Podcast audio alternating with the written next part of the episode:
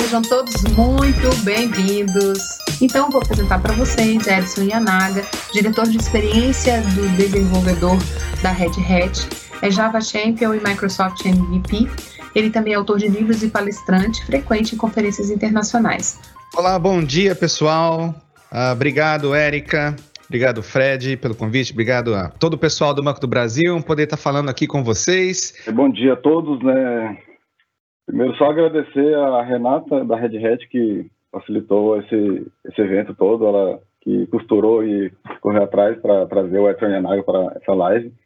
E toda a equipe do, da live atuação, a Erika, Anderson, Fernando, que fica no, no, backstage aqui preparando e ajudando a fazer um evento melhor. O Edson, tem uma pergunta aqui já, ó. Quais pontos devem ser levados em consideração na tomada de decisão para a migração de um monolito para, para cloud? Ou para microserviço, hum. né, para essa nova arquitetura. Migrar de uma arquitetura tradicional como um monólito para uma arquitetura de microserviços, realmente uh, muita gente nos últimos seis, sete anos acabou tentando migrar para essas arquiteturas. O pessoal foi pioneiro, a gente coloca aí Netflix, Amazon, Google, né, alguns desses pioneiros, e muita gente, confesso, também embarcou nessa onda de microserviços como se fosse um oba-oba, e se você pensa, para, começar a ler os artigos ou começar a ver as palestras que estão sendo publicadas, muitas dessas empresas estão começando a relatar as dificuldades, ah, muitas dessas empresas falharam. Importante notar que tudo que a gente acaba vendo ah, nos eventos, em artigos, em revistas, no mundo de tecnologia, tem o que sofre do que a gente chama de viés de sobrevivência. Então, o que, que você vê nesses eventos, nessas palestras e é o quê? É o pessoal que sobreviveu, é o pessoal que acabou sucedendo arquiteturas antigas e acabou conseguindo colocar em produção. O pessoal que morreu, o pessoal que falhou, as empresas que fecharam porque escolheram a arquitetura errada, isso não dá notícia de jornal. Ah, a não ser que seja uma empresa grande, a empresa conseguiu, né? A gente sofreu, mas a gente superou e estou aqui para mostrar para vocês essa diferença. Então, eu tive a oportunidade de falar com diversas empresas ao, ao redor do mundo e vi casos bem-sucedidos, vi casos mal-sucedidos e de, de pessoas que acabaram fazendo essa transição. E tem os dois extremos, tá? Tenho ali falando esse, exclusivamente do sistema bancário, financeiro em relação ao mundo, você tem alguns casos bem interessantes.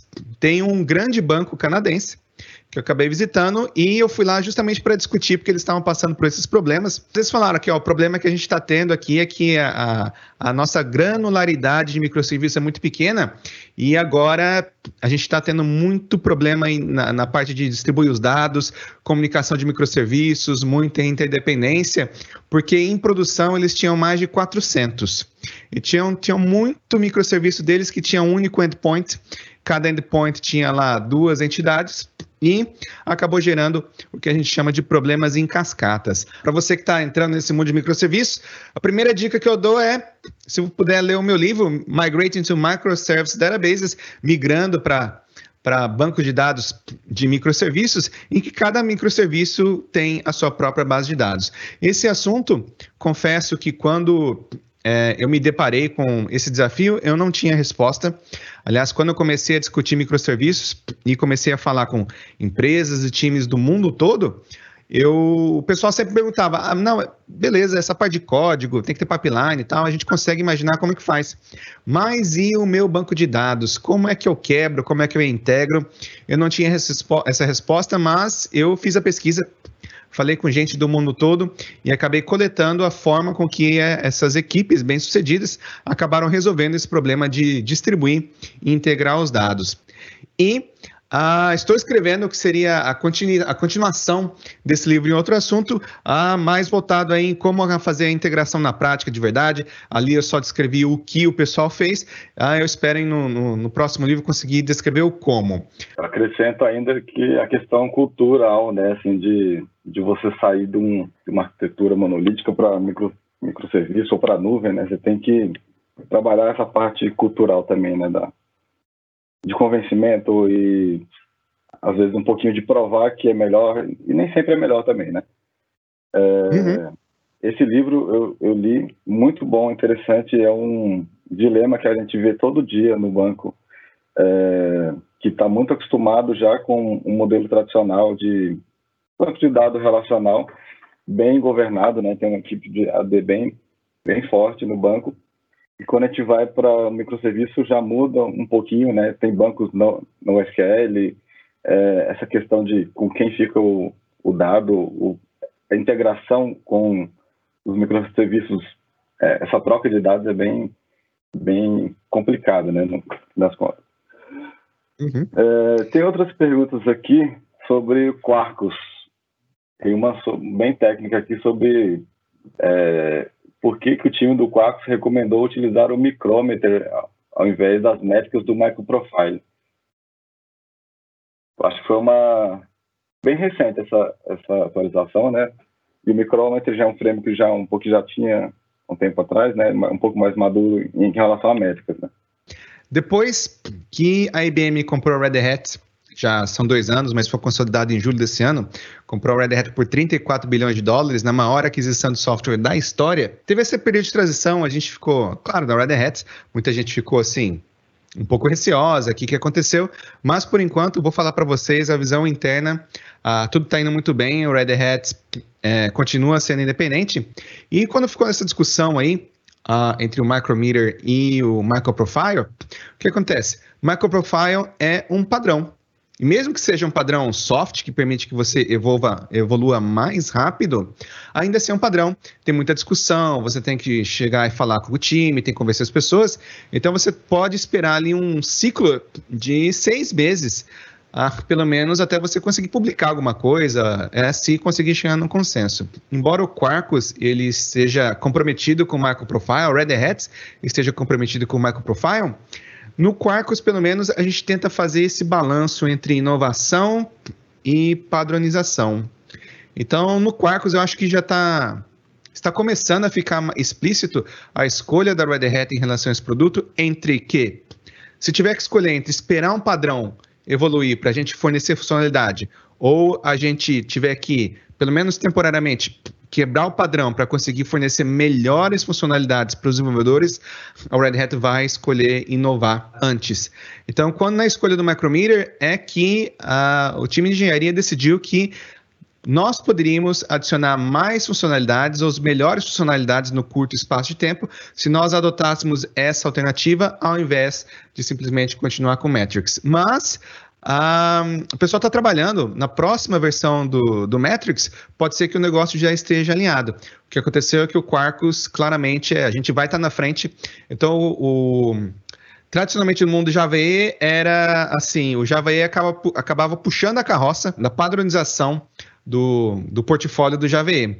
No caso do Quarkus, é o Quarkus vai puxar a carroça e depois o microprofile que vem atrás. Então, foi, foi esse um alinhamento. Então, às vezes vão acontecer esses desvios, mas tem, a gente tem todo o time uh, dentro da Red Hat que trabalha com o pessoal do microprofile para depois conseguir esse alinhamento. E uma coisa que existe com o microprofile, você vai pensar, ah, mas isso não vai quebrar eventualmente a compatibilidade retroativa? Essa é uma decisão que o pessoal do Microprofile tomou antes e talvez vá tomar novamente, de que é permitido você quebrar a retrocompatibilidade em determinados momentos. É coisa que o pessoal do Jakarta, por exemplo, não ah, provavelmente não admitiria. Então são essas duas visões diferentes do mundo de padronização e do mundo de, uh, do time do Quarkus. Legal.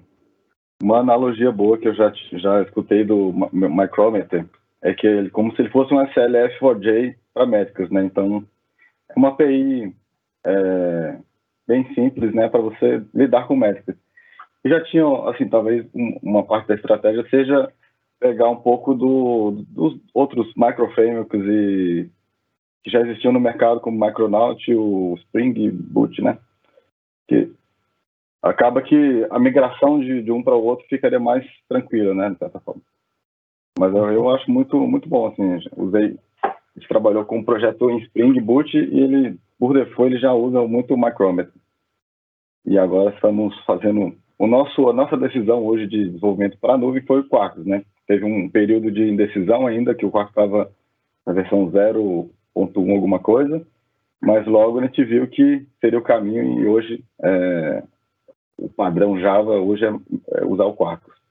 Quando nós uh, fizemos uma prévia aqui, acho que foi na quarta-feira, fizemos uma prévia para entrar aqui nesse evento. É, eu fiquei muito feliz de ver que vocês são early adopters, né? Vocês como é pioneiros aí na adoção do Quarkus e até já faço o convite aqui dentro do evento. Gostaria muito de poder conversar e saber mais sobre essa iniciativa e quem sabe, se vocês é, têm interesse de publicar a experiência de vocês, tanto no site do Quarkus ou no, no blog do Developers, tenho certeza que seria bastante proveitosa.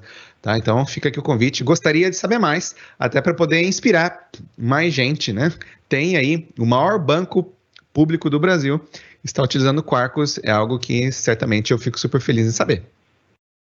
Com certeza. E no comecinho, né, quando surgiu o Quarkus, acho que foi em meados de 2018, não sei quando primeira versão, uma coisa que chamou atenção é aqueles benchmarks que foram feitos, né, de que o, o, historicamente o Java sempre foi visto como guloso, né, de memória, ocupa muito espaço, então sempre é, tinha essa questão. E o Quarks trouxe já assim de ser mais leve, mais rápido, o tempo de subida muito mais mais rápido, então isso foi o que motivou a gente trazer e começar a experimentar. É, mas ainda estamos engateando algumas coisas, por exemplo, compilação nativa, algumas coisas ainda que a gente está é, tá, tá, seguindo mais tradicional no Java, na JVM. Mas o pessoal Bacana, tem gostado né? bastante do. Uma coisa que você fala também, é, não sei se foi você que cunhou aquele termo do Code Deck Spark, Spark Joy, né? Que é, aquela facilidade do modo dev do Quark que você já desenvolve, já vê as alterações isso foi uma coisa que a galera do Node sempre defendeu, né? Quem, quem desenvolve Node, ah, eu faço aqui, salvei, já está aqui na tela, já está atualizado. Então, é, isso aí também era outra coisa que a gente, eu compilava, fazia um, um arquivo, fazia o deploy lá no servidor. É, é um diferencial também que trouxe alegria para o desenvolvedor de estar tá fazendo ali e já ver o resultado é, na tela, no API do outro lado. Uhum. É verdade. E vamos ter que admitir, né? Java realmente consumia toda a memória do servidor, né? Demorava para esquentar. E o pessoal, a gente tinha inveja, eu tinha inveja, o pessoal de JavaScript, de Ruby on Rails, que salvava, já já já estava lá. E tanto é que enquanto tinha a opção de utilizar o JRebel, eu paguei é, mesmo quando a empresa não, não suportava lá, eu paguei do meu próprio bolso o JRebel durante muito e muito tempo para poder ter esse ganho de produtividade. E é muito feliz, estou muito feliz de ver que com o Quarkus você pode ter isso aí de graça, inclusive que é muito melhor que o JRebel, ah, porque não tem mágica. Então, é, é verdade, nós temos essa, essa parte de felicidade, e até vou falar que o pessoal do Node.js colocava, né? Ah, é bacana, às vezes, para corrigir um bug em produção, eu posso dar um SSH direto no servidor e editar o arquivo.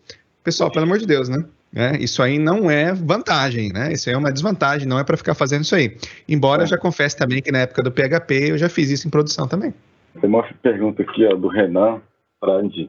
Estamos com o desafio de modernização de um legado mainframe que atende 10 mil requisições por segundo, né? Que é o nosso sistema online que atende todas as transações né, no, no diário. Detalhe que cada requisição faz em torno de 50 IOs entre validações e persistências, ou seja, 500 mil IOs por segundo.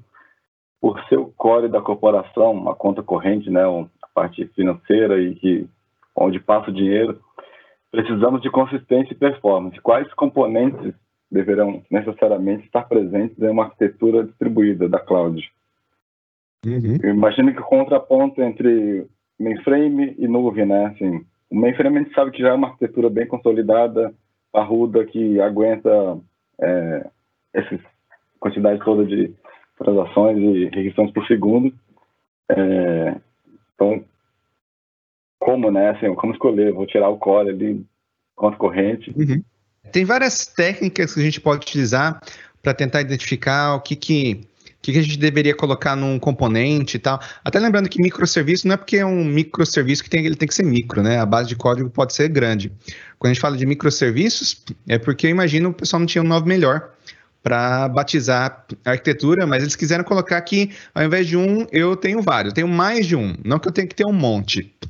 E uh, alguns autores, eles recomendam que você faça essa separação baseada aí, ah, que a gente chama de bounded context, na regra de negócio, etc.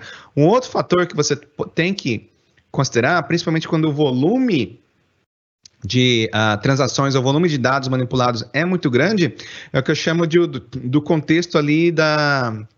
Como que eu falo? É um bounded context, mas é um bounded context de dados. Eu acredito que todo microserviços uh, que executa um grande volume de transações, ele tem que ter todos os dados necessários para tomar uma, uma decisão sobre o que fazer com aquela operação internamente. Ou seja, você não pode depender de fontes de dados externos para conseguir resolver ou atender aquela requisição de negócio. Então, é um anti-pattern bastante comum, a gente chama de microserviços cherry. Cherry é, se toda requisição que o seu microserviço recebe, ele tem que fazer uma outra requisição para outro microserviço, para pegar uma informação. Então, pegar a informação, ao invés de enviar uma requisição, requisição, um comando, em dados distribuídos é muito comum a gente dividir as mensagens que são enviadas entre artefato sistema entre comandos ou requisições ou consultas. Então, se você está envi enviando consultas ao invés de comandos, talvez uh, tenha um probleminha aí na, na sua arquitetura.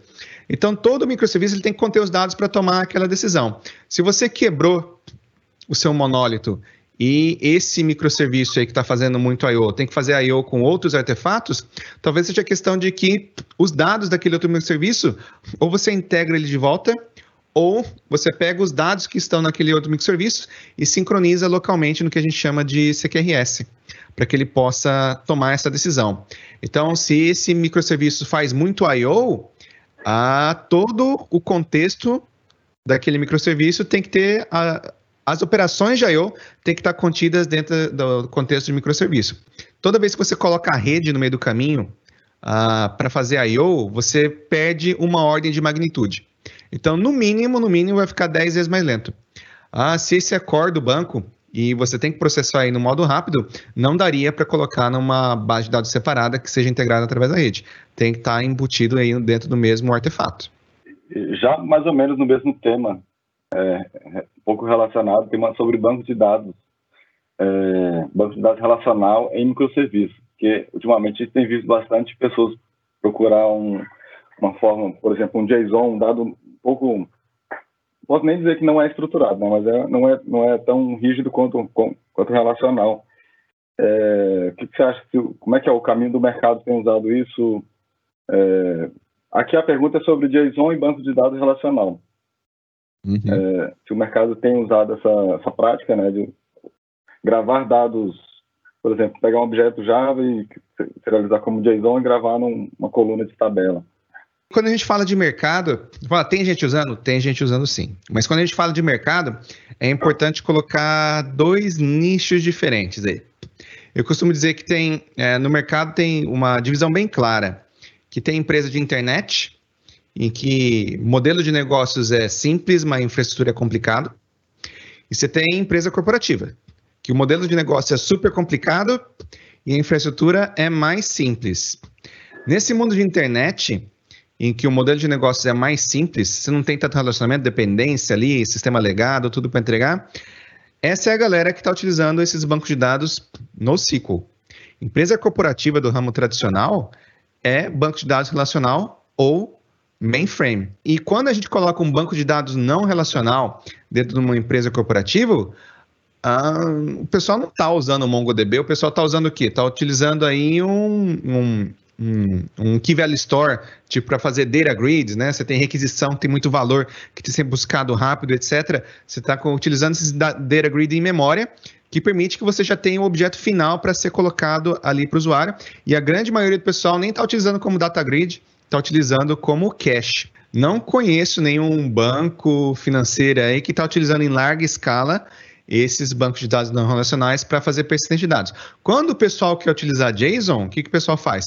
pessoal, a, grande maioria dos bancos de dados, nas últimas versões, eles têm suporte ao que a gente chama de colunas do tipo JSON.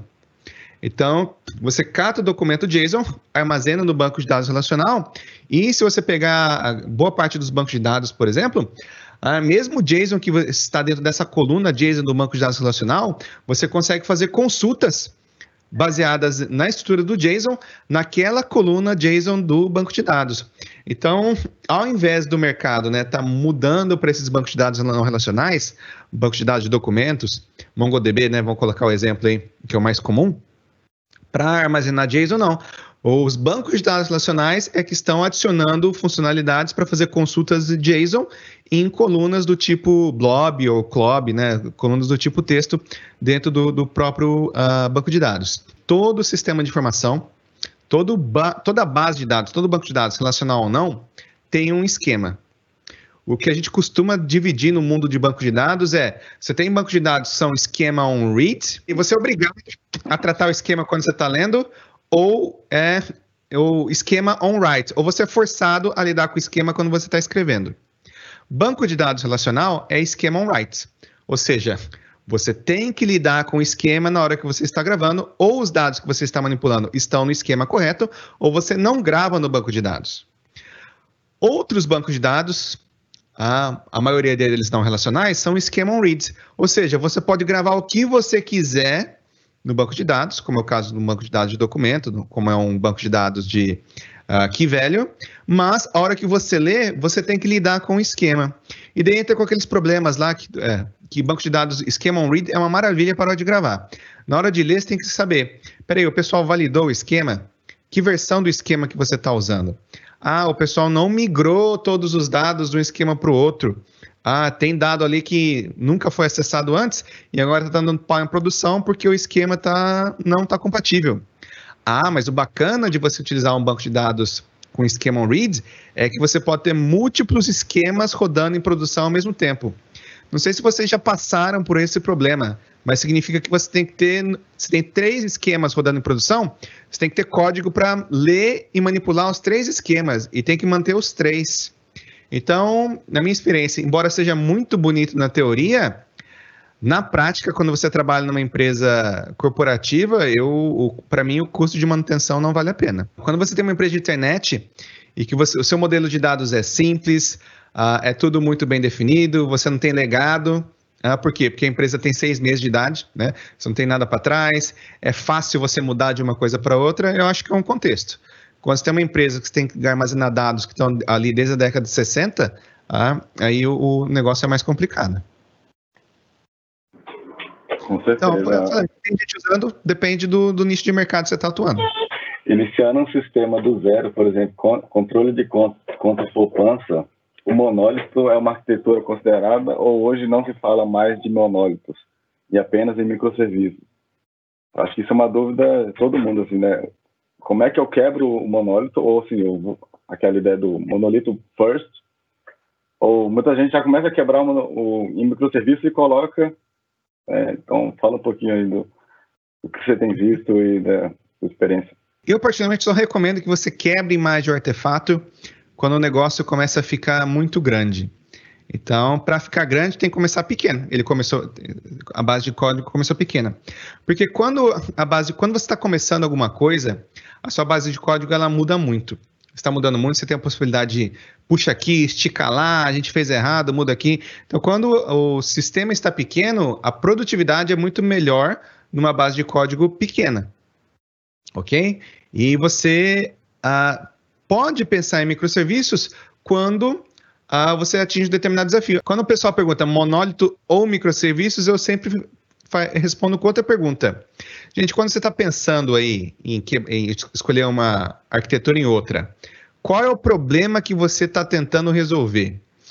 Então, quando a gente fala em monólito ou microserviços, é importante a gente lembrar que, primeiro, o problema que a gente está tentando resolver é o lead time. A gente leva muito tempo para colocar em produção.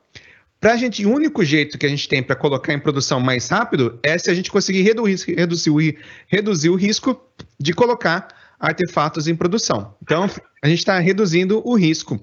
O melhor jeito que a gente encontrou de reduzir o risco é o quê? Reduzir o batch size, que é a quantidade de mudanças que a gente tem entre cada uma das versões.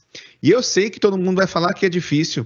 E eu sei que principalmente vocês aí do banco vão falar que é muito difícil é muito complicado, porque tem um monte de regulamentação, etc e tal. E eu vou falar que vocês não precisam fazer um commit por minuto, vocês não precisam fazer um commit por hora, vocês não precisam fazer vários commits por minuto.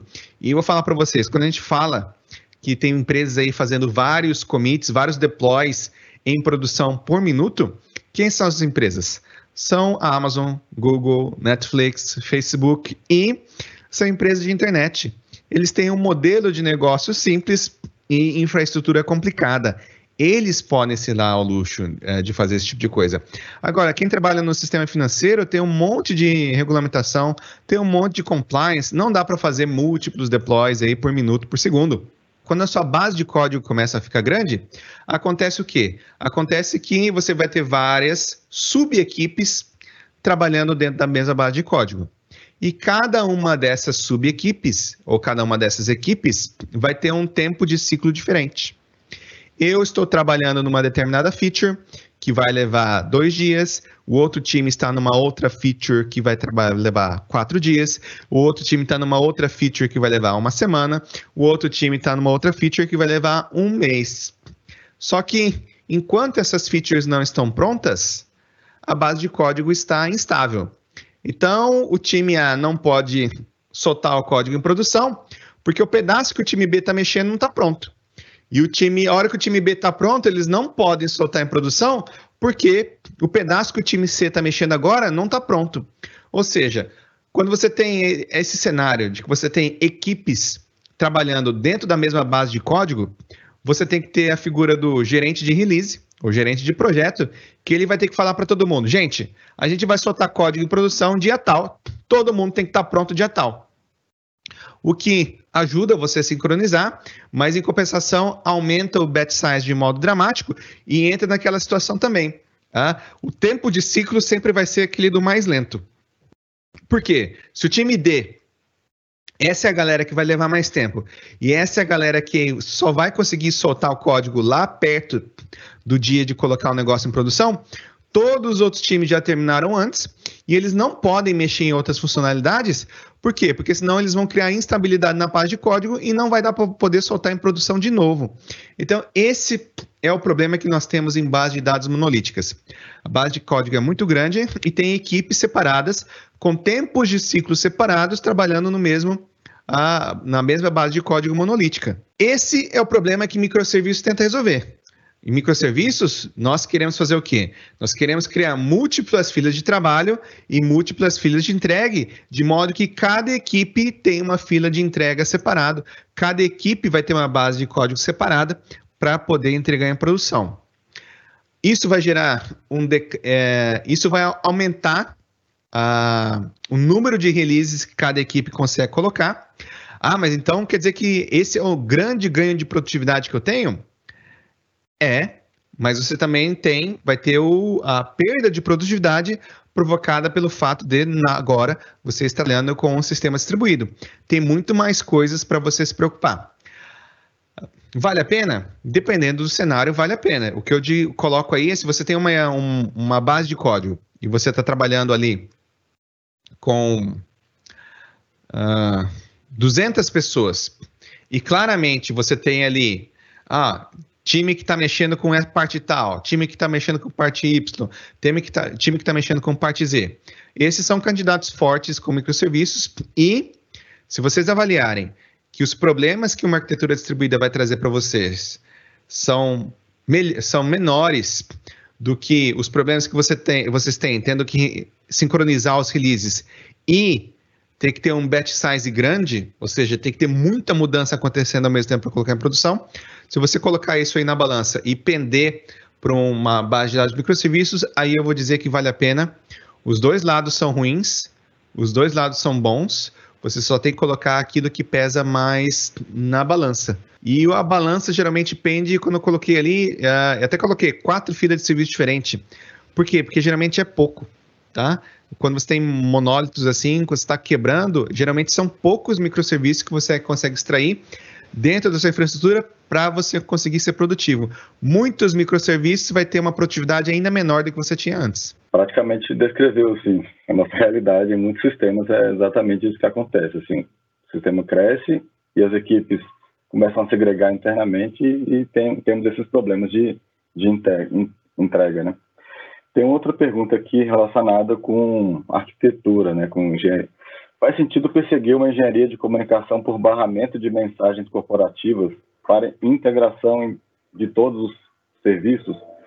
O que ocorre com mais frequência? Algo como um oceano de mensagem ou de alta disponibilidade ou rios e afluentes? E o Kafka nesse cenário? É, então, está falando da integração entre serviços por um barramento de mensagens corporativo, né? E essa questão de um oceano de mensagens, né? Um, um barramento que tá, tem todas as mensagens ou rios e afluentes. Eu imagino que seria uma analogia a tópicos, né? Ou filas.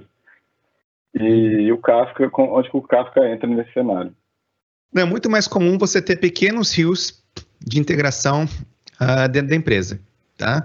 Então, quando a gente, de novo, quando a gente olha esses grandes exemplos da internet, é empresa startup. Eles vão ter milhares de tópicos, milhares de filas de mensagens, porque eles têm milhares de microserviços, ou no mínimo ali do 100, 200, 300, 400 microserviços rodando em, na infraestrutura deles. O que é mais comum, falar, o que é mais comum é o que o pessoal na década de 90 tentou fazer, que é o que a gente chama ali de barramento único, ah, que é na época do SOA, que a gente tem os Enterprise Service Bus, que não são uma solução ruim, mas tem uma conotação tão ruim que a gente nem menciona mais. Por que, que essa, essa parte de um barramento único de comunicação é ruim? Porque tem o que a gente chama, não sei quantos de vocês passaram por essa experiência, tem essa experiência da gente, ah, nós, na empresa, nós vamos ter que definir um modelo de dados canônico. Ou seja, é um modelo de dados único, integrado, que todos uh, os sistemas da empresa vão poder utilizar para fazer troca de informação. Gente, na teoria parece assim, lindo e maravilhoso. Na prática, isso é imanutenível. Sabe por quê? Porque o meu sistema X, aí eu só uso parte esse pedacinho dos dados. O outro sistema Y só usa aquele outro pedacinho dos dados. Ah, mas eu tenho que mandar uma mensagem para integrar. E o modelo canônico ali, todos os campos são obrigatórios. Né? Alguém acaba definindo, já visto também. Todos os campos são obrigatórios. O que, que você faz? Você coloca lixo. Né? Você coloca lixo, porque definiram que é obrigatório. Eu não tenho os dados. Ah, mas você não pode consultar no outro sistema? Tudo bem, mas outro sistema não tem os dados que eu preciso. A hora que, hora que eu puxar, vai ter lixo também, porque ele não tem os dados do sistema Z que está sendo integrado. Então, você acaba tendo esse tipo de inconsistência. Então, o modelo canônico é imanutenível por quê? Também tem o problema de, ah, eu tenho que alterar o modelo, porque aqui no meu sistema eu tenho um novo requisito, tem que passar uma nova informação. Não, mas a gente precisa passar pelo comitê, porque quando a gente muda o modelo canônico, todo mundo tem que estar adaptado para receber o novo modelo canônico. Então, esse ponto de integração central não funcionou, de novo, porque garantir a integridade e consistência de dados é muito difícil. Então, o que a gente vê, a tendência aí é que a gente acaba tendo, hoje em dia, a tendência de ter mais barramentos, mais tópicos que estão sendo distribuídos a, na empresa. E a gente fala de tópicos porque antigamente a gente criava muito essa, a, as filas. As filas é o que? É ponto a ponto sistema X está integrando, com Y, sistema Z está integrando com o sistema Y também. Então eu crio filas individuais para trocar essas mensagens. Não é incomum, mas hoje o que a gente fala é muito em tópicos. Eu publico uma mensagem no determinado barramento e quem tiver interessado, ou seja, a gente tem esse desacoplamento, acaba consumindo esses eventos. E a gente tem uma postura muito mais leniente então, uma boa prática de sistemas de microserviços é, de qualquer sistema distribuído, na verdade, é quando você está enviando mensagens, você tem que ser é, strict, você tem que ter, você tem que ser seguir uh, uh, o modelo certinho, mas quando você está lendo, você tem que ser leniente, ou seja, você tem que perdoar. Ah, não está no esquema que eu estava esperando. Hum, tudo bem, mas será que eu consigo achar o dado que eu estou procurando? Ah, mudou um pouquinho a estrutura.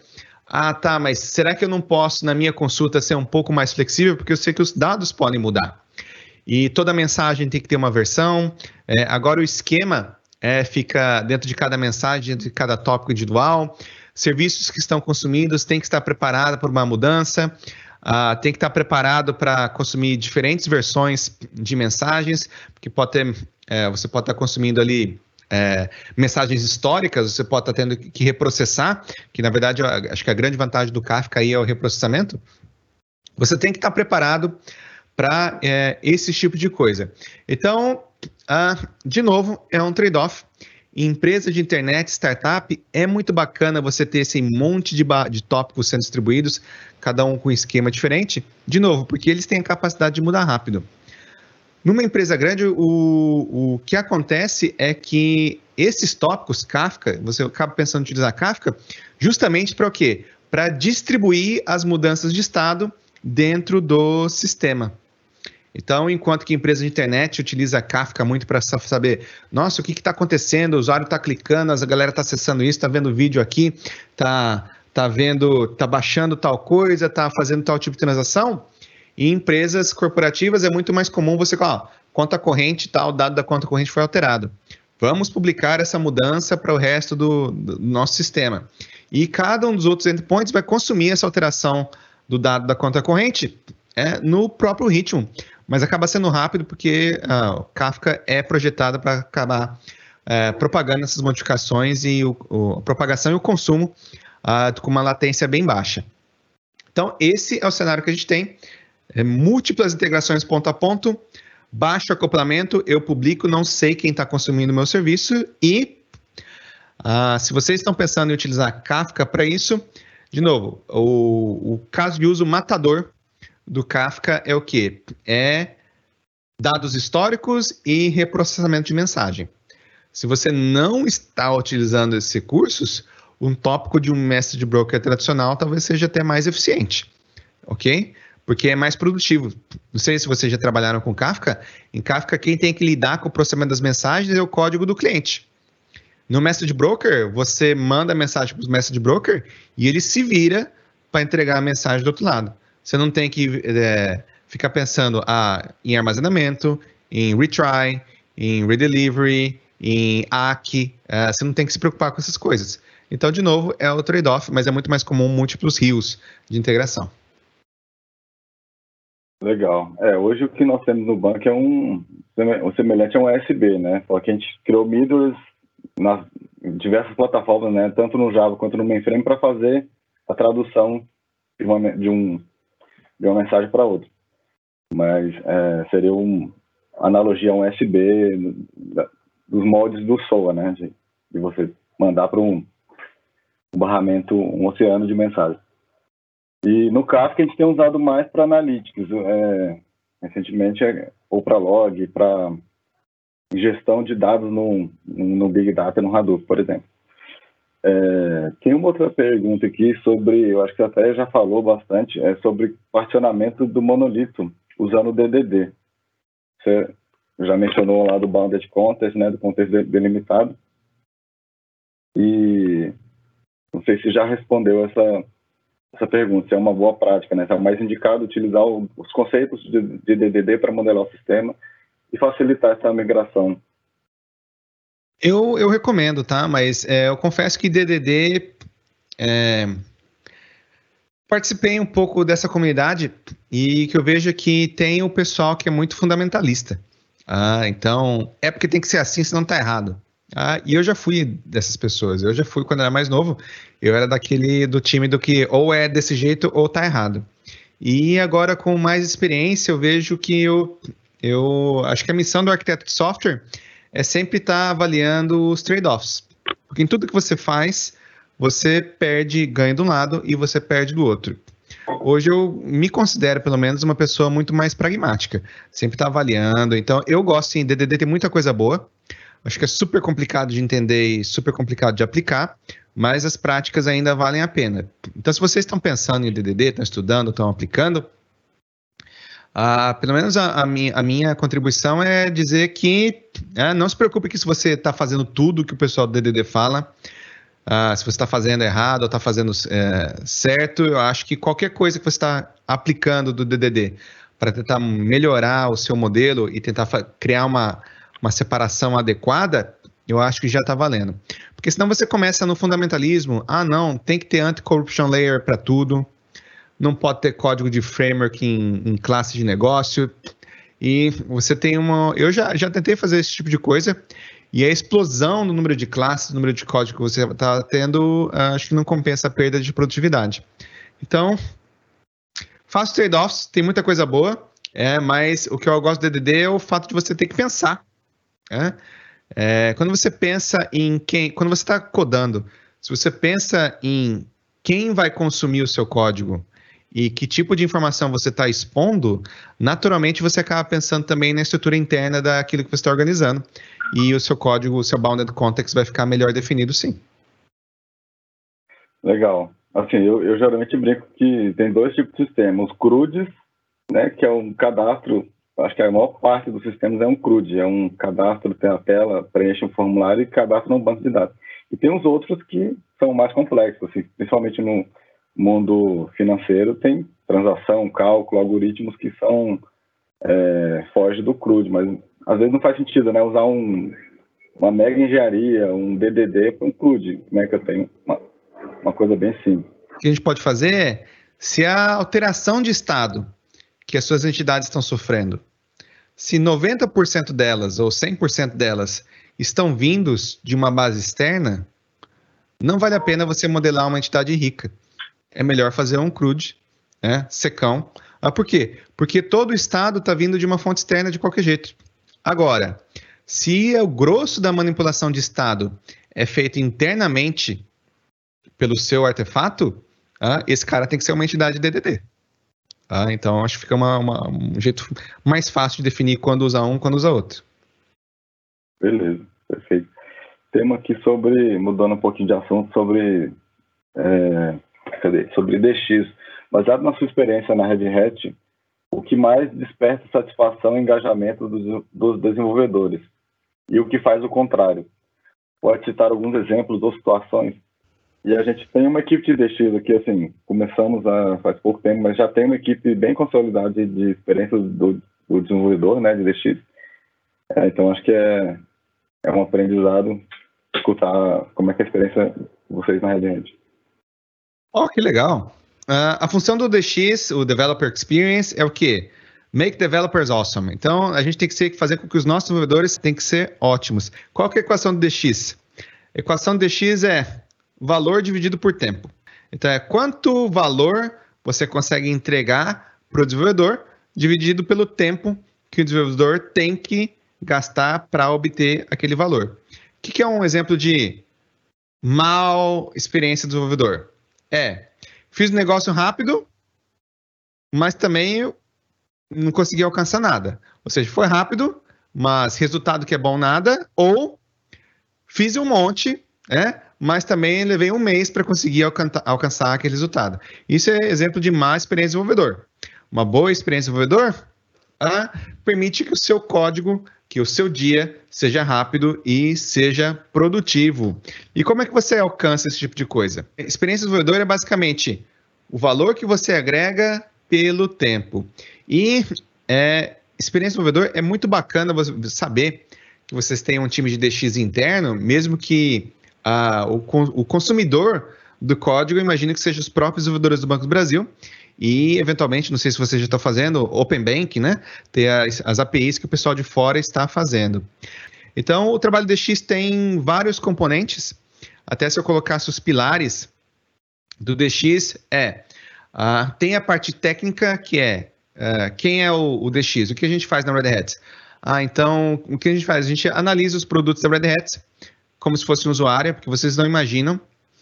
Uh, eu imaginei que era diferente, mas quando você fala com um engenheiro que está produzindo aquele, aquela, aquele middle, aquela biblioteca, o engenheiro ele fica tanto tempo e fica tantos anos fazendo aquilo que a pessoa acaba ficando bitolada. A pessoa não consegue enxergar o resto do mundo, não consegue enxergar como é que outras bibliotecas, outros softwares fazem e não consegue enxergar como que as pessoas estão utilizando o software dele. E por isso que é uma experiência muito interessante. Eu gosto do método Toyota, que é, que é a gente tem uma filosofia do, do, método Toyota que é o, o Genchi Genbutsu, que é o que? Não acredite, vá e veja. Ah, que o pessoal utiliza na política do chão em fábrica. Que, uma, que se você é a pessoa que está encarregada de resolver o problema, se você é o gestor, você é o engenheiro, você é o arquiteto, etc e tal, não adianta você acreditar no que os outros estão falando para você. Ah, nós precisamos de uma funcionalidade X. A funcionalidade X tem que ser assim. Não, é, pelo menos na Toyota é. tá tendo um problema tal. Então, o pessoal que é o engenheiro, o pessoal que é o gerente, etc e tal, vai pôr o macacão, vai lá na fábrica e vai ver como o pessoal está fazendo. Ou vai pôr a mão na massa. Daí que você descobre. Ah, então a gente pega a biblioteca, quando a gente senta com o time de engenharia, a gente pega, senta e mostra para o time de engenharia, ó, oh, gente, vou mostrar para vocês como é que a biblioteca ou o sistema de vocês é utilizado lá fora. Daí você começa. Daí você percebe, você acha que isso aqui é produtivo? Por que, que não pode ser assim? Ah, por que, que a nossa API não pode ser fluente? Ah, por que, que a gente tem um produto X e o nome das classes é assim, e os métodos são assim, e a gente tem um outro produto que é desse jeito que são completamente diferentes? Será que a gente não pode conversar um com o outro e ter uma API tipo unificada? Olha só o jeito que vocês arquitetaram essa base de código. Para eu saber qual classe eu tenho que utilizar para resolver determinado problema, eu tenho que ler a documentação inteira. E para ajudar quem escreveu, quem escreveu a documentação, colocou a parte importante lá no final do doc. Então eu tive que ler 100 páginas para descobrir que a classe que eu tinha que instanciar era aquela. Olha essa outra API. Né? Essa outra API, a única classe pública que eu posso acessar de cara é essa factory. E essa factory tem todos os métodos que eu preciso. E essa factory vai instanciar exatamente o tipo de classe que eu preciso para resolver um problema. Não é muito mais agradável, ela tem uma API fluente, o nome dos parâmetros são é, é, autodocumentáveis, uh, então é esse tipo de coisa que a gente coloca na parte técnica. Então a gente visita os clientes, a gente trabalha junto com o desenvolvedor, quando eu viajo, quando eu viajava, né, e visitava as empresas ou falava com os desenvolvedores, é aquele negócio de você sentar junto, é codar junto com o pessoal, tentar resolver os problemas, sentir que assim, nossa, realmente é ruim. É, não, realmente é difícil, né? A gente tem que ter um jeito melhor de resolver esse problema. E você catar todo esse feedback e chegar lá no time de engenharia e é, trabalhar junto com eles para melhorar. E é, quando eu falo pegar feedback e passar, também todo, tem todo o aspecto humano, né? Quem trabalha com Developer Experience, a gente está trabalhando com pessoas. E a vida inteira eu achei que desenvolver software era uma atividade técnica. Hoje eu tenho certeza que é muito mais é, people skills, né? É muito mais habilidades pessoais do que realmente código. Código é super importante, mas eu entendo que código ali é 25% do trabalho. E olha lá. O mais importante é você entender o problema que você tem que resolver, imaginar uma solução que resolva de modo eficiente aquele problema né? Fazer com que todo mundo esteja na mesma página e depois que está tudo isso aí, você vai lá na parte do código. Tá? E depois que você codou, é você passar a sua mensagem, ensinar o usuário, ensinar o desenvolvedor que, gente, existe uma forma melhor de resolver o problema e é assim. Se você desenvolver o código que o pessoal não consegue entender como funciona, se você desenvolver um sistema que o pessoal não consegue entender como tem que fazer, também você, o seu dia não foi produtivo. Então, aqui na hora da reta a gente tem também essa, essa questão. Ah, pelo menos no, no nosso time, no time de engenharia, a gente é muito bem claro. Todo mundo pode fazer qualquer tipo de crítica, todo mundo pode ser aberto, ninguém aqui pode ser punido pela opinião, mas se você está reclamando de alguma coisa, você vai propor também uma solução. Então não é só chegar, ah, isso aqui é horrível. Tudo bem. É, essa é a sua opinião. O que seria algo melhor, então? É você sempre saber. Então você tem que ter o feedback e tem que saber propor soluções também. Então essa é outra parte do time de engenharia. A gente trabalha também com o time de technical writing, que faz documentação. Gente, o jeito que vocês estão escrevendo, a gente tem que estruturar melhor. É difícil você achar ah, eu quero resolver o problema, eu quero achar rápido as coisas, eu quero ler o negócio. Não adianta você colocar textão, porque no fundo, no fundo eu quero saber qual método que eu quero usar. Eu quero saber qual classe que eu tenho que instanciar. Então, é esse tipo de trabalho que a gente faz internamente em relação à Developer Experience. E uh, essa é a parte técnica que a gente faz, e tem outra parte, que é a parte, por exemplo, que eu estou fazendo hoje, que é falar com os desenvolvedores e falar para eles o que, que tem para ser utilizado. Gente, a gente tem essa API nova, por que, que ela é melhor?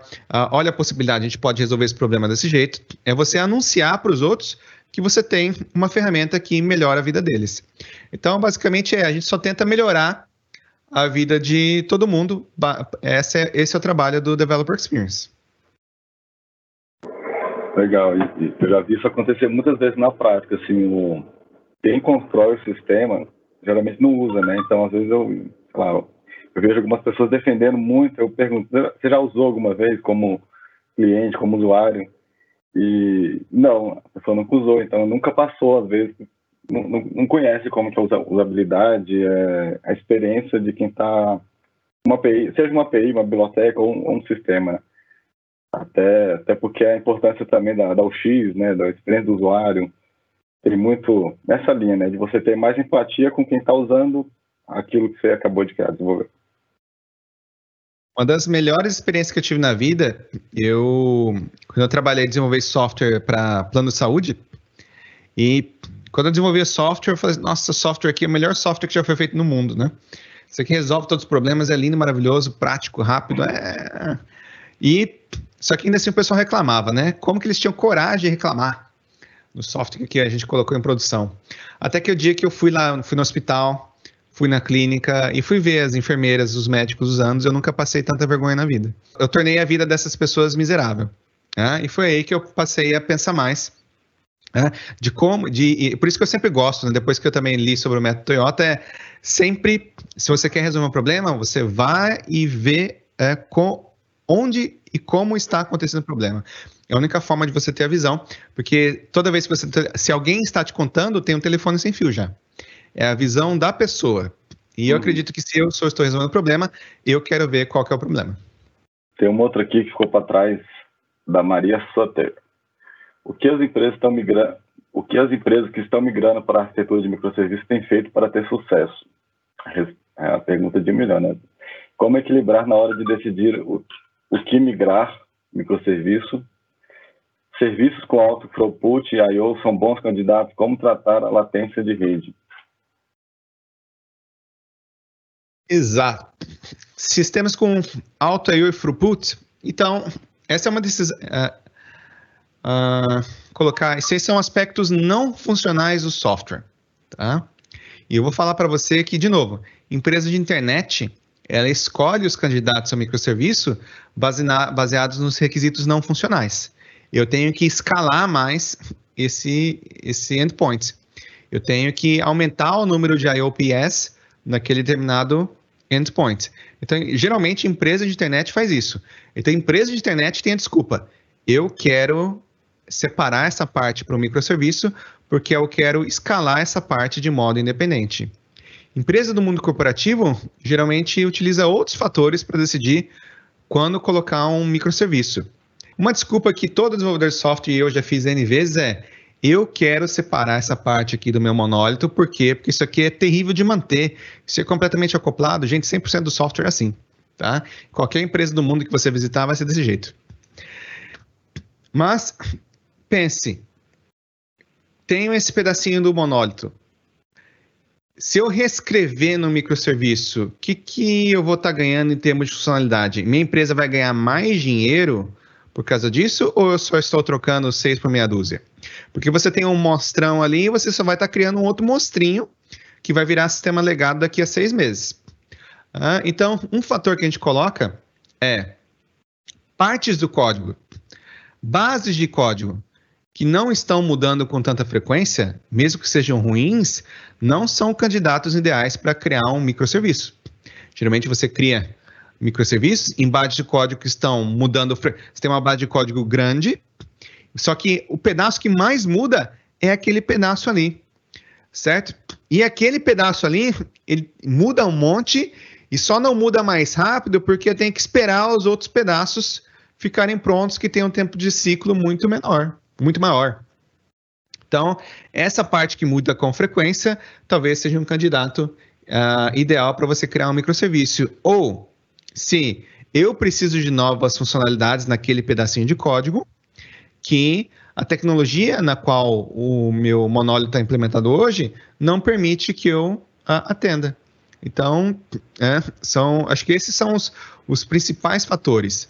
Uh, então, escalar número de I/O por segundo, geralmente, em sistemas legados, uh, você acaba resolvendo isso aí do jeito bruto. Né? Você compra uma máquina maior, compra um barramento maior, acaba sendo muito mais barato do que você catar e reescrever aquele pedaço. Ok? Então, requisitos não funcionais em sistemas eh, de empresas corporativas geralmente não são um fator decisivo para você escolher migrar para uma arquitetura de microserviços. Eu vou dizer que o ritmo de mudança uh, em pedaços diferentes do seu código são candidatos melhores.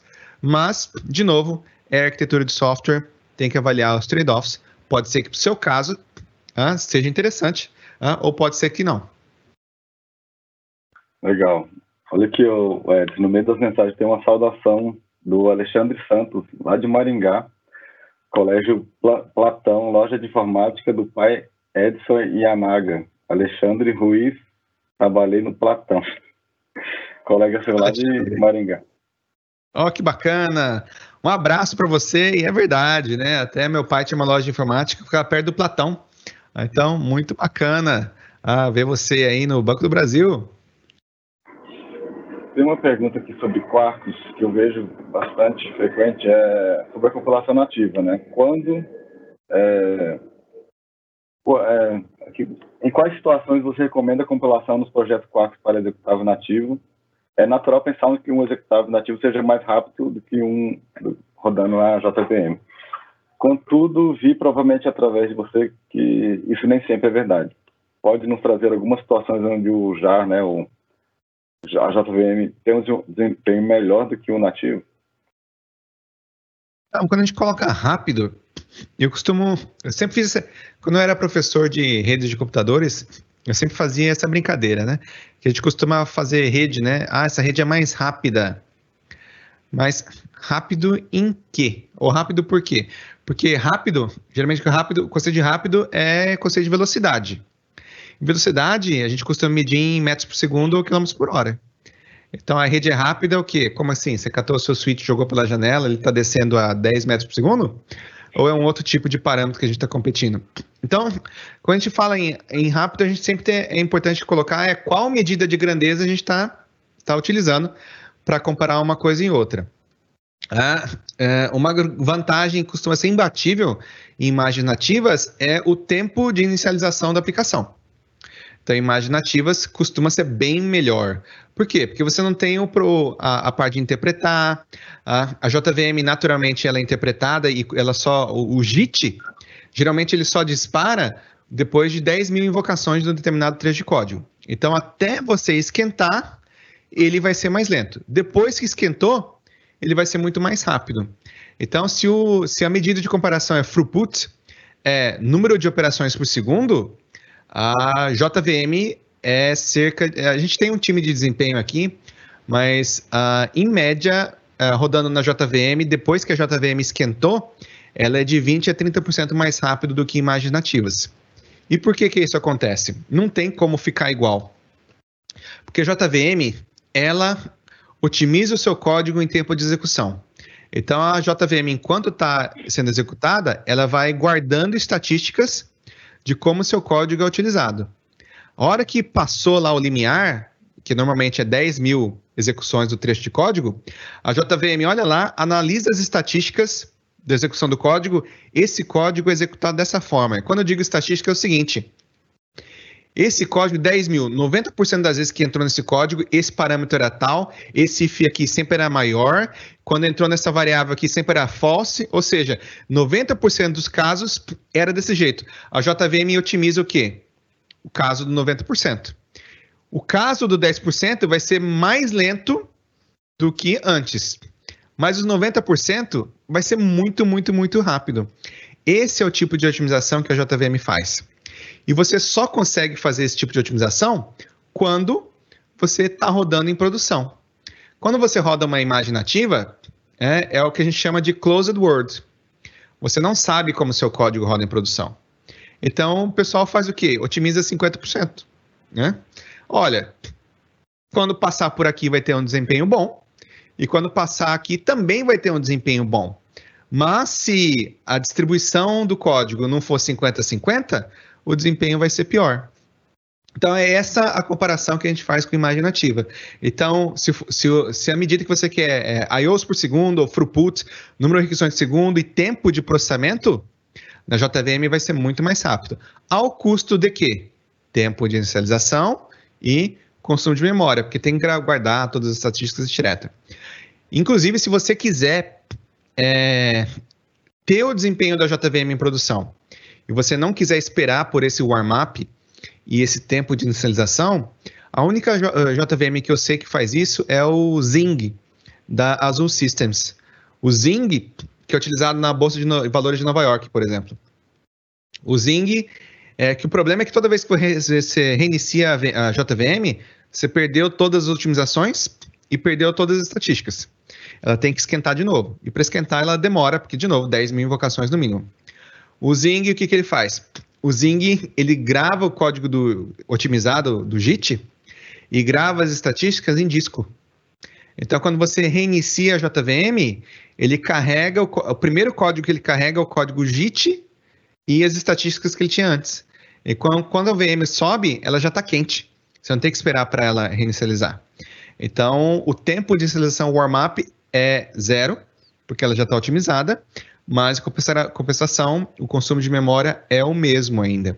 Então é um trade-off. O que, que a gente está vendo é, é, se você está utilizando serverless, que é uma das situações que tem que escalar muito para cima e para baixo, ou se o custo de rodar em termos de memória é muito alto, esses são os casos que o pessoal está utilizando imagem nativa. Em todos os outros, o pessoal está utilizando JVM. E vou falar que, é, pelo menos os clientes da Red Hat, uh, deve ter dois ou três que estão utilizando imagens nativas em produção. A grande maioria está utilizando JVM por quê? Porque não é só botar o código para rodar. O time de Ops quer monitorar. O time de Ops quer rodar um New Relic da vida. O time de Ops quer debugar a sua JVM em produção. E você não tem a mesma quantidade de ferramentas para imagens nativas que você tem em termos de JVM. Então, o time de Ops também preferem a JVM, por quê? Porque é um negócio que eles já conhecem, já tem todo o negócio para monitorar, em imagens nativas essas ferramentas ainda não existem. Vai mudar ao, longo do tempo? Vai mudar. Estou dizendo que hoje, em 2020, ainda não tem. Outro outro ponto também que eu vejo é a pipeline, né? Assim, hoje a gente já sofre bastante com o tempo de rodar a pipeline C e CD, né? Imagino que com a imagem nativa, esse tempo aumenta mais, né? Para você compilar, otimizar o código para nativo, demoraria um pouco mais, então volta naquela experiência do desenvolvedor seria um pouquinho pior, né, na aguardar um, um deploy, uma compilação.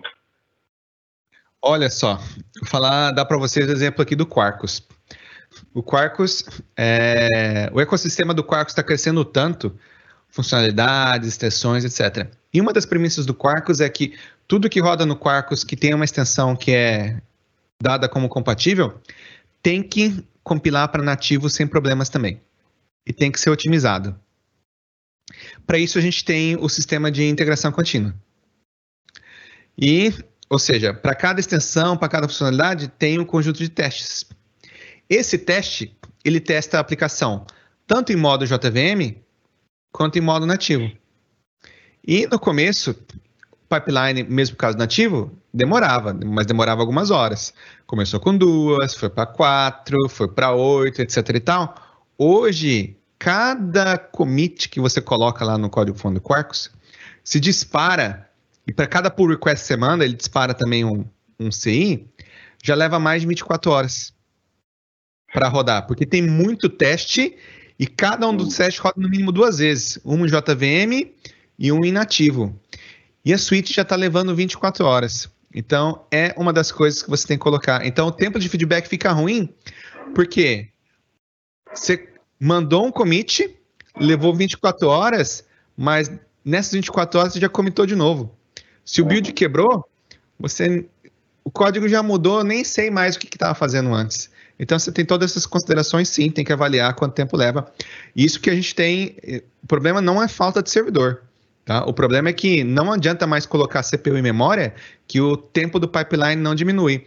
É por isso que no Quarkus que a gente está fazendo, a gente está criando uma arquitetura de microserviços também no pipeline para diminuir. Então, é, o código do Quarkus e as extensões base estão rodando num pipeline e não sei se essa mudança já foi feita, o ecossistema de extensões a gente está dividido em grupos e esses pipelines estão rodando de modo separado para a gente conseguir diminuir o tempo de, do, do CI.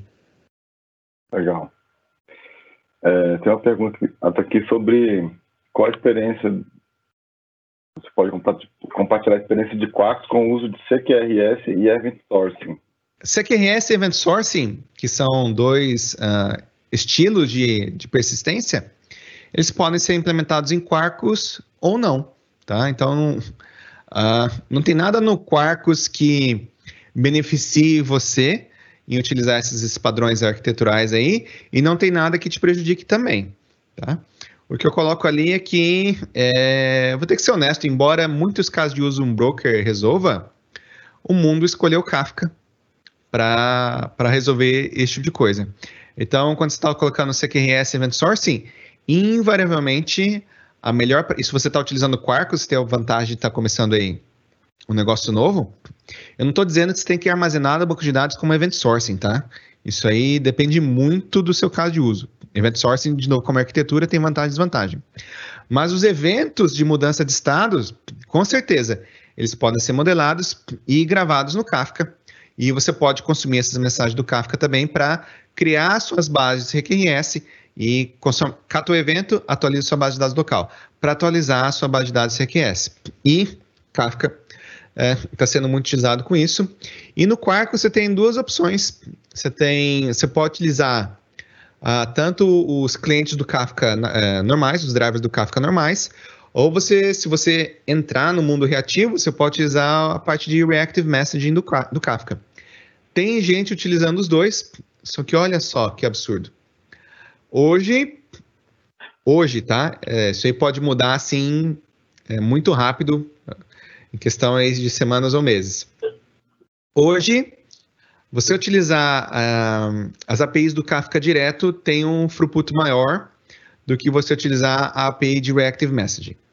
A gente tem, é, o pessoal está trabalhando nisso aí, uh, mas hoje uh, as APIs do Kafka nativas são, são, ainda são mais rápidas. Mas, de novo, pode ser que isso aí mude muito rápido, porque o pessoal está trabalhando nisso. Legal. E muda bastante, né, o, a forma de desenvolver, né, em vez de você desenvolver imperativo, você desenvolver reativamente, né, escutando eventos e fazendo uma, um processamento, muda até o, a forma, né, do desenvolvedor pensar em como como criar o sistema, né, como geralmente a gente pensa em chamar funções, invocar é, operações e se inverte um pouquinho. Até não sei se vocês aí estão pensando em entrar nessa parte reativa, mas o que está acontecendo aí no mundo, uh, principalmente nas empresas corporativas, a parte de reativa que eles estão colocando é só a parte dos endpoints que são abertos para o público. Uhum. Toda a parte da lógica de negócios é feita de modo imperativo ainda, por quê? Porque eu ganho de você modelar essa lógica de negócios em, em reativo é muito pequeno. Tá? Mas nos endpoints públicos que realizam muito I/O, essa aí o pessoal está utilizando a parte reativa porque escala muito mais ah, e tem um tempo de um, um gasto de ciclo de CPU muito menor. Então, se o seu gargalo é I/O, ah, muito provavelmente você vai se beneficiar de utilizar programação reativa. Se o seu gargalo é CPU, programação reativa, o benefício é zero. Okay? Então, uh, é para pesar. E, ah, mas eu tenho essas operações de negócio que fica esperando é, coisas do banco, etc e tal. E daí a pergunta que você tem que fazer é, o seu banco de dados, ele tem API reativa também? Senão, você vai tá, continuar esperando de novo. Porque o stack tem que ser reativo de ponta a ponta para você ter esse ganho de desempenho. E no Java 16, 17, a gente espera que no Java 17, que vai sair o ano que vem, a gente já tem a API do Loom, é o Project Loom, e que são threads light. E para, de novo, para casos de uso de, de empresas corporativas, é, o Loom vai ser disparada a melhor solução ao invés de usar programação reativa. Programação reativa vai vir de novo, vai ficar sendo utilizada em nicho e endpoints que o grosso do negócio é I/O, ao invés de processamento de lógica de negócio. Então, uh, se vocês não estão no reativo ainda, ó, reativo é para esse caso de uso, esse nicho super específico, porque o grosso vai ser resolvido de outra forma. Legal, interessante. É, eu já, já li sobre esse Loom, mas está ainda é, amadurecendo né, para as próximas sessões da, do Java, né? Dá para amadurecer, mas acho que na, no, no Java 16 o é, os últimos é, releases, os betas, você já pode testar já. Legal. No, no banco a gente tem um framework que, que é baseado no NET, né? O NET, quando ele surgiu, ele trouxe o conceito lá do Event Loop, que quebrou vários paradigmas que a gente achava, não, eu resolvo tudo com várias threads, e não, né?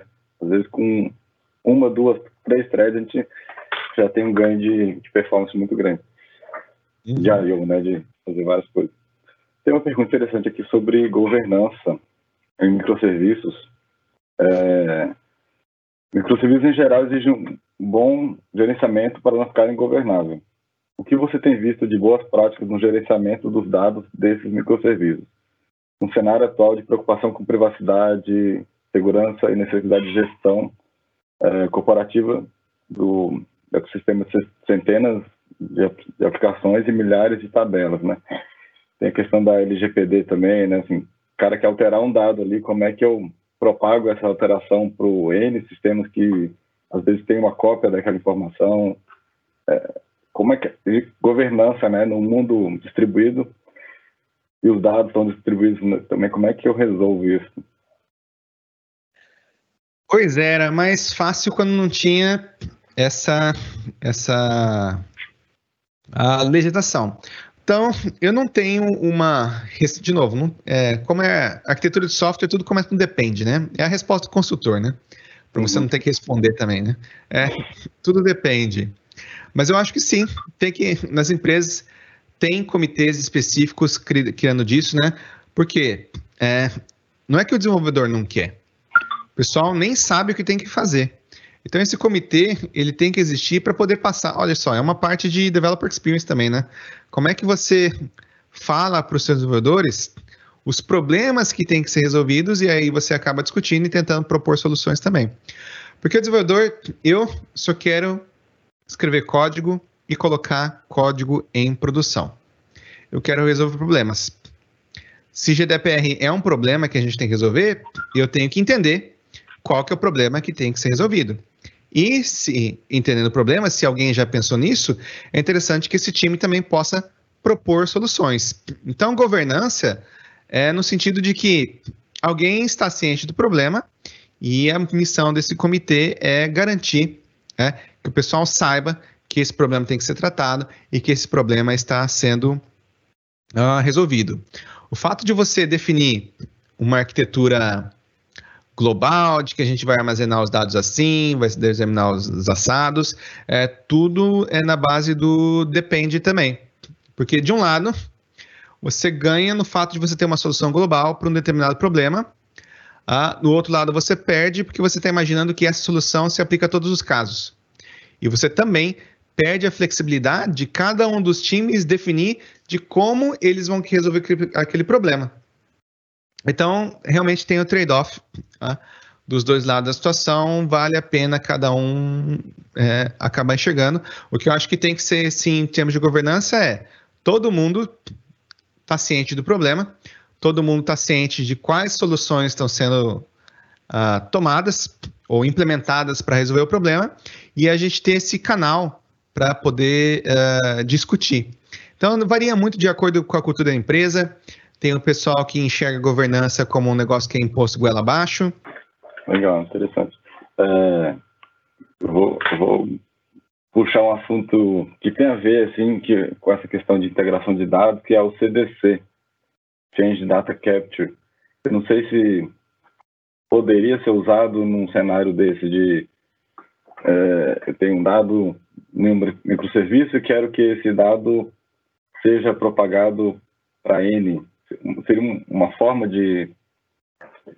O que você tem visto do CDC, né? Nesse universo de microserviços, seria uma, seria uma boa prática para eu estar trocando dados entre microserviços afins, né? Que depende de um, a mesma informação. Sim, uh, adoro o CDC. É uma das minhas uh, soluções favoritas. Sabe por quê? Porque você, como desenvolvedor, você não tem que se preocupar com o em como você vai modelar o seu event sourcing. Então você entendeu que event sourcing é bacana, mas aquilo que você está acostumado a trabalhar no dia a dia ali é o CRUD, né? Você está armazenando os dados A gente chama de snapshotting. Você está armazenando só a última versão dos dados. E quem já codou, quem já teve que programar event sourcing, sabe que dá trabalho. Dá muito trabalho você criar ali um mecanismo de persistência que seja como, como event sourcing.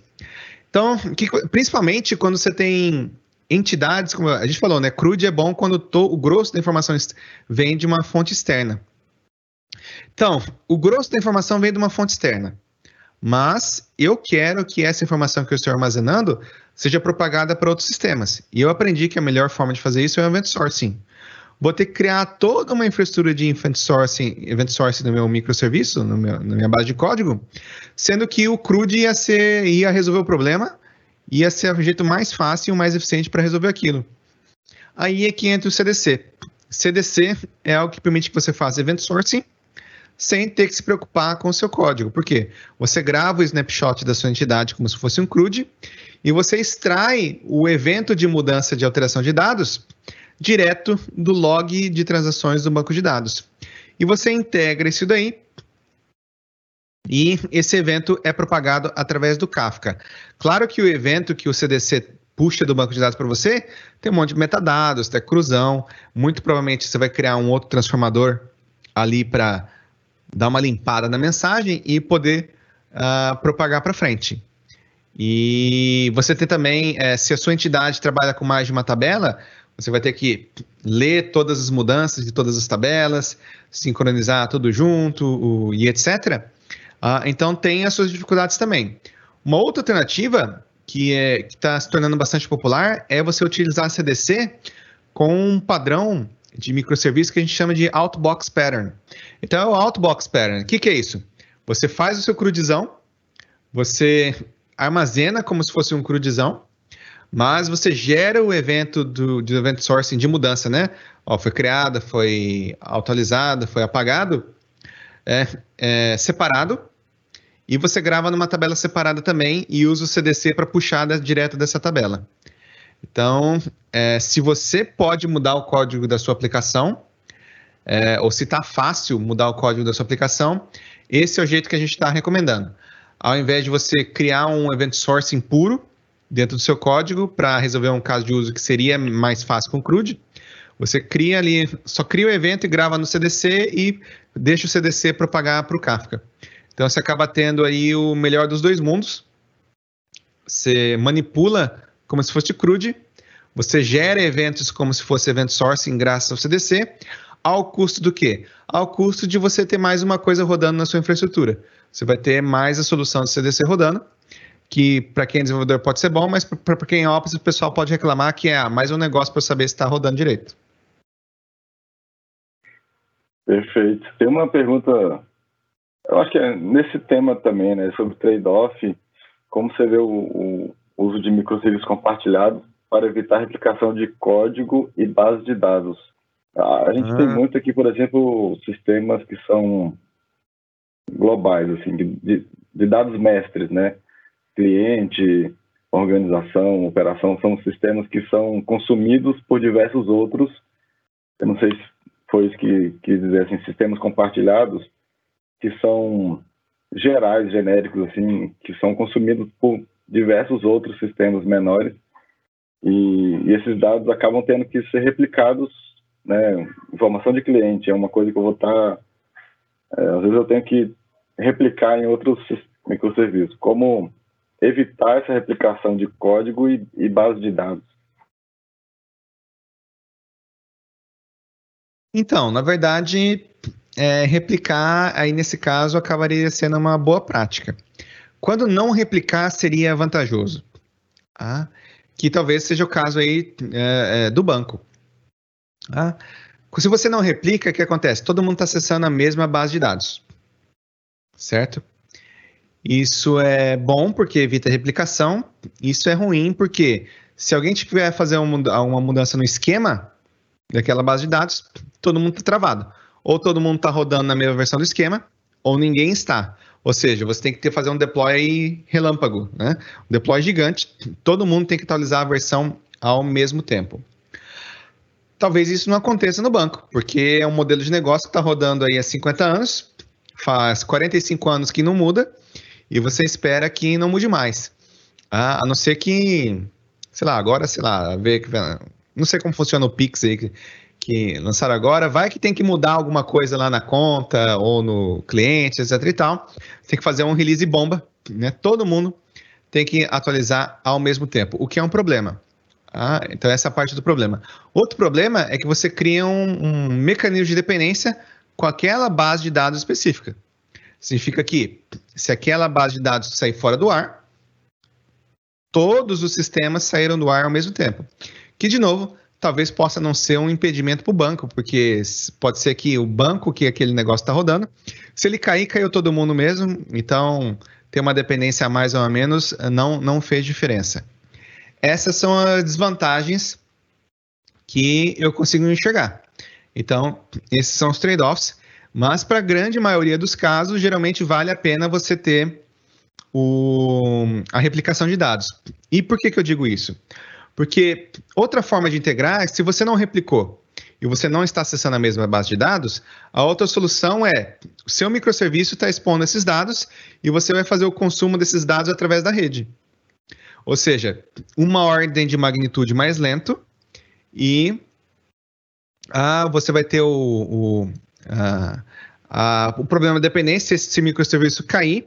Então, não é mais só a base de dados. É a base de dados pode estar fora do ar e o microserviço pode estar fora do ar também.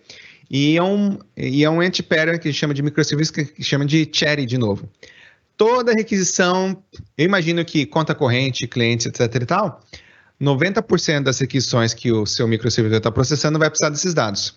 Se toda requisição que você precisa tem que comunicar com outro microserviço para pegar aquela informação, é um antipadrão. Essa informação, de, ou você junta os dois microserviços, ou você replica a base de dados nesse outro microserviço. Então, esses são os trade-offs que eu poderia apontar nessa arquitetura. Legal, eu acho que é uma questão de SLA também, né? Assim, tem informações que eu não tenho um SLA tão grande de aquela questão do eventualmente consistente, né? Se, se eventualmente tiver consistente uma determinada informação, para mim está ok. Tem, tem outras informações, não, que eu quero saber em tempo real se foi alterado ou não. Eu acho que é muito, principalmente tabelas de domínio, assim, aquela tabela genérica de estado, de, de que eu não tenho um SLA tão grande, né? Pode ser que eu ter uma leitura suja ali não, não vai acarretar um problema tão grande. Isso, até quando a gente fala de, de consistência, a grande maioria das pessoas acha que precisa de consistência forte o tempo todo. Eu vou dizer que a grande maioria dos sistemas trabalha com consistência eventual. E até uh, qualquer site de comércio eletrônico que vocês entrarem, tem ali o problema do. Pior problema, né? É você alterou o seu endereço, você fez a compra e o pedido vai ser entregue no lugar errado. Tá? Essas bases de endereço normalmente são têm consistência eventual. É por isso que toda vez você recebe. Primeiro que, quando você faz o pedido, você nunca fez o pedido na hora. Você fez uma requisição num pedido. Porque o estoque é consistência eventual também. Não sei se vocês passaram por essa experiência em, em site de comércio eletrônico. Você compra, o produto está em estoque. Quando você clica no comprar, põe o seu cartão de crédito, etc e tal, é tudo consistência eventual. Por quê? Porque a confirmação do cartão vem depois. Porque a, a confirmação do estoque vem tudo depois. E é por isso que você sempre recebe um e-mail de confirmação do pedido. E às vezes pode acontecer com você, já aconteceu comigo, do seu pedido não foi finalizado com sucesso. Mas por quê? Porque deu timeout na transação do cartão de crédito, ou uh, deu uh, o produto saiu fora do estoque. Uh, então, é, isso acontece. E as empresas acabam lidando com esse tipo de consistência eventual através de regras de negócio. aí no Brasil, talvez o que aconteça é, não tem no estoque, o pedido falhou, não foi finalizado com sucesso, perdão, tente novamente. Aqui na Amazon, eles têm um caso bem interessante, é que se o produto sai do estoque e tem estoque no concorrente, eles vão lá e compram do concorrente e entregam para você. Ah, então, ou seja, é uma decisão de negócios. Não tem nada a ver com o jeito que você implementou. Né? Então, pedido falhou, mas tem estoque no concorrente, eles vão lá, então tem um time que vai lá e compra do concorrente e entrega para você. Ah, mas eles têm prejuízo. Eles têm prejuízo, mas daí a experiência de uso que eles têm na Amazon é, é inigualável. Porque você compra e o produto chega. Então, não tem estoque, não tem problema. É, então, a Amazon só diz que não tem estoque quando ninguém no mercado tem estoque mais. Então, é uma forma de você enxergar uh, aí a, a, a, como você trata essas inconsistências eventuais com mais lógica de negócio. Legal. Assim, a Fabrícia, tá foi a Fabrícia que fez a pergunta. É, eu até complemento algumas coisas, assim, por exemplo, replicação de código geralmente é uma estratégia criar bibliotecas, né? Quando a gente vê que um pedaço de código está repetindo muito, o componente usa isso num, numa biblioteca, né, para ser reutilizado. É, o que ela colocou é que tem trechos de código que mudam muito pouco de um produto para outro. Vale a pena fazer um, um código só ou é melhor um código para cada produto? Eu acho que é um pouco disso, né? De certos trechos de código, por exemplo, principalmente de segurança, algumas coisas que são transversais vão se repetindo, né? A gente percebe um padrão que vai se reproduzindo, cada um faz de um jeito, mas a, pelo menos a experiência que eu tive é de, peraí, vamos componentizar isso aqui numa biblioteca e distribuir, né? Para uhum. ter esse reuso, reutilização. Bibliotecas é bom e é ruim tá? Uh, tanto é que tem empresa que permite e tem empresa que não permite. O problema da biblioteca compartilhado é que se a biblioteca muda com muita frequência, ela gera o problema de release sincronizado também. O objetivo de você criar microserviços é permitir ter releases independentes. Toda vez que você muda uma biblioteca, ah, você tem que ter um release sincronizado. Ou seja, você perdeu a vantagem que você tinha colocar com microserviços. Agora, se você tem que mudar a biblioteca uma vez por ano, talvez compense o reuso que você está utilizando. Agora, se você tem que fazer um release da biblioteca todo mês, porque a lógica da biblioteca está mudando, com certeza acaba sendo uma má prática. Então, varia muito ah, de empresa para empresa, de caso de uso para caso de uso e de biblioteca. Se a biblioteca varia muito, é melhor ter código repetido. Ah, mas se a lógica mudou, vou ter que mudar em todos os sistemas foi o trade-off que você fez. Tá? Pra, porque está tá mudando muito. Ah, ter uma biblioteca compartilhada é pior. Ok? Ah. Agora, ela é super estável. Ah, se ela não mudou nos últimos dois anos, eu vou dizer que ah, use em todos os sistemas. Uhum. Legal. O Edson, é, acabou as perguntas aqui. Acho que a gente pode seguir para um encerramento. É, não sei se a Erika ou o André está no, backstage, alguém quer falar alguma coisa. Mas desde já agradeço a disponibilidade, foi uma aula, pelo menos para mim, de tecnologia, de cultura, é, trazer um pouco da cultura da Red Hat para o Banco do Brasil. Imagina, e, e, de novo, né? Tem a Renata ali, sabe que eu estou disponível. Isso aqui foi um bate-papo aberto para eu poder entender mais com o pessoal do banco e etc. Se vocês quiserem, a gente tem toda uma oferta que, inclusive, a Renata tem. Ah, se quiserem saber mais sobre Kubernetes, sobre OpenShift, se quiserem saber sobre serverless com Knative, quiserem saber mais sobre Kafka, quiserem saber mais com é, Quarkus com Kafka, qualquer coisa disso, a gente pode ter e, e não precisa necessariamente ser, essa, ser esse formato de bate-papo, pode ser no formato de curso uh, ou palestra, do jeito que vocês quiserem, a gente está à disposição.